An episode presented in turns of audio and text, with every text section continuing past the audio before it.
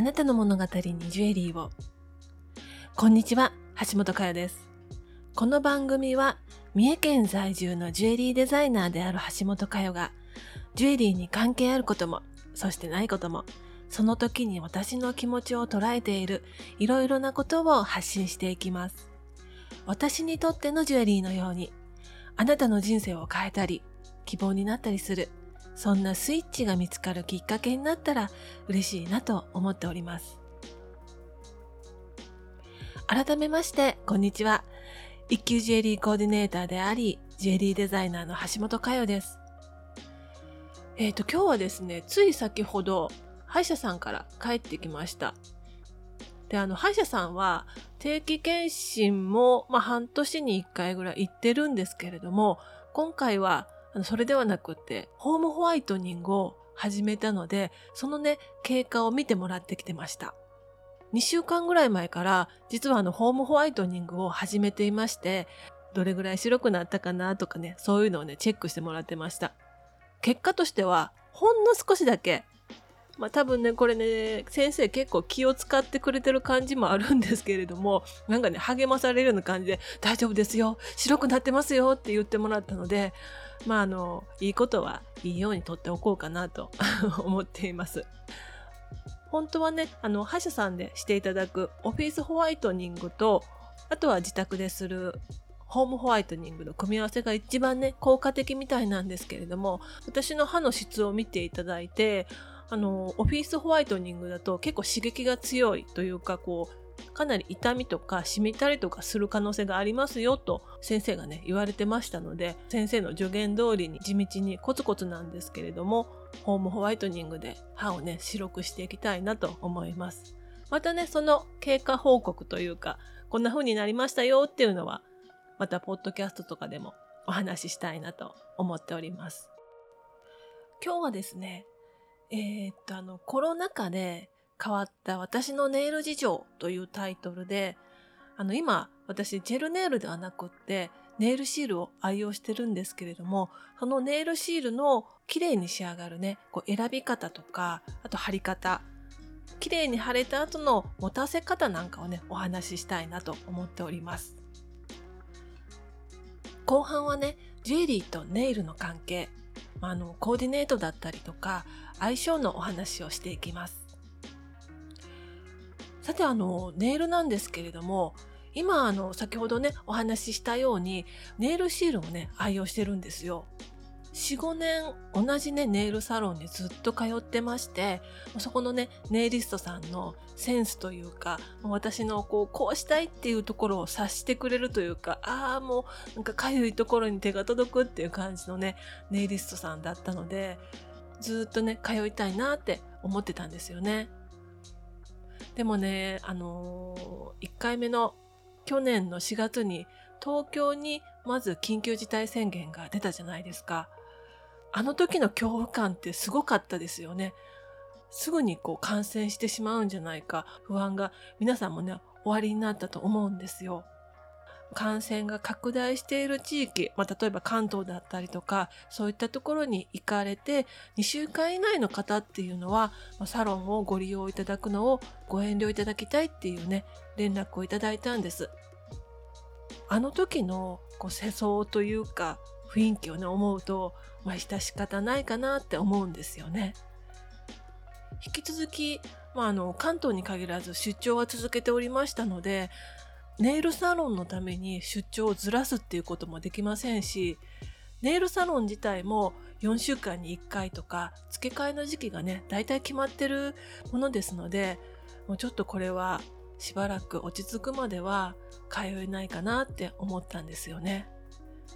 そのことをお伝えしたら、あの、すごく残念そうにはしてくださったんですけれども、まあ、お互いね、しょうがないですよねっていうことで、もう去年の、だからその4月とかでサロンに通うのを一旦やめました。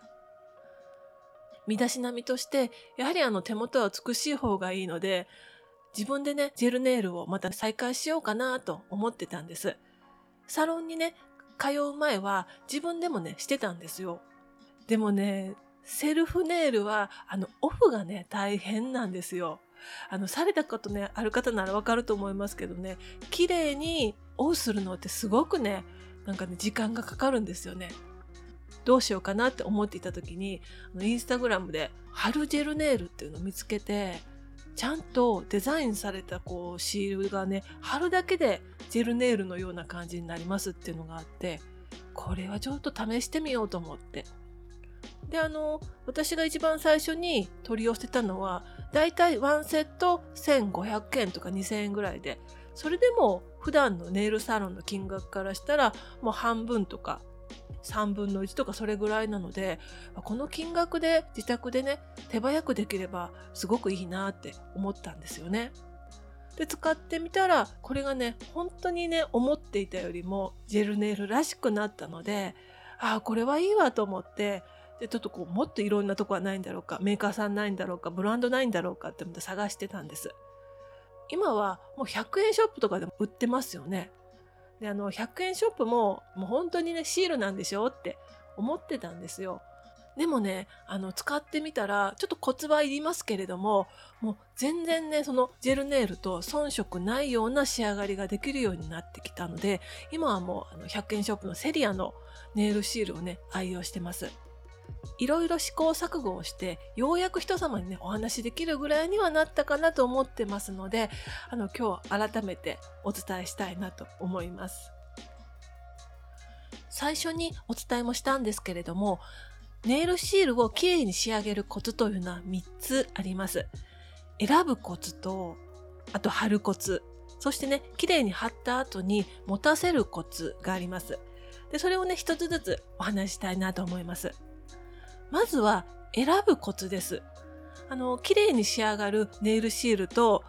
そうでないというと、まあ、語弊があるので、難しい難易度の高いネイルシールがありますっていうお話です。難易度が高いのは断然マットです。あの、不透明な色のネイルシールっていうのは何色であっても綺麗に貼るのがね、難しいと思います。あらがね、目立つんですよね。では何色がいいかと言いますと、あの、ラメとかシアーな色。シアっていうのはあの半透明な色ありますよね。透けたような、水彩画のような、そういったお色をしているシールがあらが目立たないというか、綺麗に貼りやすいと思います。この辺はセルフでジェルネイルとかあとはマニキュアなんかでもねされてる方も同じようなコツなんですけれどもセルフでする時とかはやっぱりマットな色っていうのはすごく難しいんですよね。あのネイルの検定とかでも今でもそうなのかな。赤のネイルをねムラなく綺麗に塗れるかどうかっていうのが試験の一つだったりとかしますので難易度の高いものっていうのは、まあ、かなり何回も何回もして慣れた頃にする方がいいんじゃないかなと思います。そして選ぶコツのその2はえっ、ー、と、色ですね。質感はラメとかシアーなものがおすすめです。そして色はですね、ピンク、あとはベージュ、ブラウンとかのあの肌なじみのいい色がおすすめです。これはですね、あらが目立ちにくいっていうこともあるんですけれども、次でお話しする貼る時のコツにも関係するんですが、少しネイルシールは貼る自分の爪よりも小さめぐらいの方がうまくね、いくんです。ほんとね、0. 何ミリなんですけれども、小さめのものを貼ると隙間がね、出てくるじゃないですか。その隙間が目立ちにくいお色の方が、まあ、よりね、自然に見えるかなと思っています。で、次に貼る時のコツです。一つ目は、まあ、甘皮だったりとか、ささくれだったりとか、あとは爪の表面のね、凸凹だったりとか、そういった処理をしておくってことですね。下準備はどんな時でも大事だと思います。爪から少し離して貼ることが綺麗に貼るコツなんですけれども、そこで雨がの処理がされてないと、その爪とそのネイルシールの間っていうのがかなり空いてしまうんですよね。それっていうのはすごく不自然な感じに見えちゃうんですよ。甘皮の処理をしてあげると爪の根元とネイルシールは必要なね隙間っていうのはちゃんとあるんだけれども自然に見える距離というかそんなにね空きすぎないように貼ることができます。爪の表面も軽くあのジェルネイルのサンディングまではしないんですけれども少しねこう凹凸を鳴らすというかそしてこう小さな傷をつけてあげます。鳴らした後がもうあまりにもつるんとしてると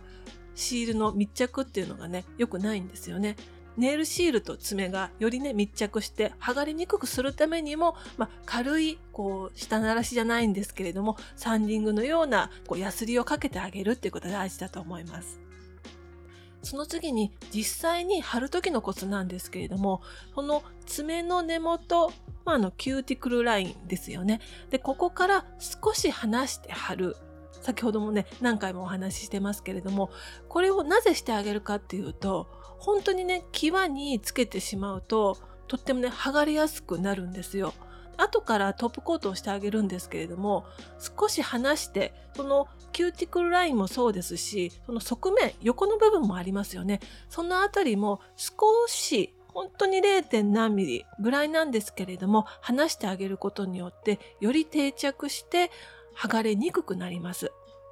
で、これもね、すごくコツだと思いますので、あのネイルシールが大きい場合は、ハサミなんかでね、ちょっと切ってあげるといいんじゃないかなと思います。そして貼る時なんですけれども、爪のカーブに沿うように引っ張りながら貼る。これもね、コツなんです。人の爪ってやはりね、こうカーブを描いてますよね。で逆にネイルシールっていうのはフラット、平面なんです。平面のものを曲面に貼ろうとすればやっぱりねうまく貼れないっていうのは当たり前なんですよね。ですからカーブに沿うように少し引っ張りながら引っ張りすぎるとまたねそこ伸びちゃって余っちゃうのでそこはまあダメなんですけれども自分の爪に合うカーブになるようにちょっと引っ張ってあげるそれもねすごく綺麗に貼るコツですね。で綺麗に貼れました。最後にですねあのジェルネイルでノンワイプなんかだと手間がないのでいいと思うんですけれどもノンワイプのジェルネイルなどでトップコートをしてあげるトップコートをしてあげるときは爪の先端にもしっかりとジェルを塗ってあげますとよりね密着して取りにくくなるんじゃないかなと思いますさてこれで綺麗に晴れました。綺麗に仕上がりました。あとは、なるべくね、持たせたいじゃないですか。そのコツをお話しします。でそのコツの一つ目としては翌日にもう一度ジェルネイルでトップコートをしてあげる。あの一層だけのコートだとやっぱりね薄いのですぐねその層が摩耗によってとか擦れちゃうのかな？剥がれやすくなっちゃうんですよね。貼った時だけの1回だけのコートだと、まあ、持って1週間ぐらいだと思います。ただその翌日もコートをしてあげてであとまた3日4日後でさらに3日4日後っていう少しね日を空けてコーティングをねし直してあげると2週間もうちょっとかなそれぐらいはね持つんですよね。綺麗にね腫れた時っていうのはなるべく持たせたいじゃないですか。ですからそんな時はちょっと手間ではあるんですけれども翌日とあとはまたねちょっと日が置いてからもトップコートをしてあげるといいんじゃないかなと思います。あとはこれはネイルシールに限らずジェルネイルも持たせるコツでもあるんですけれどもあのお風呂に入る時に湯船に手をつけない。これね結構されてない方もいるかもわからないのでジェルネイルされてる方もこれで全然違いますね。試してみてください。お湯を使わないっていうわけではなくってあの湯船にね長い時間浸かるじゃないですか。その時にザブンと手もつけてしまうとこの温度でお湯の温度で爪とネイルシールのこう硬さが違ってくるのでその部分に隙間ができて剥がれやすくなってくるんですよね。どちらが柔らかくなるんだったかな？爪かな？うーん、ジェルかな？ちょっと忘れちゃったんですけれども。なんせ、こう、それぞれの硬さが変わってくるので、そこが隙間になりやすいそうなんですよね。私もずっと実践してるんですけれども、慣れちゃうとできます？なんてことないです。水を使う時は手袋をつけるというのもネイルシール、まあ、ジェルネイルをね長く持たせるコツじゃないかなと思います。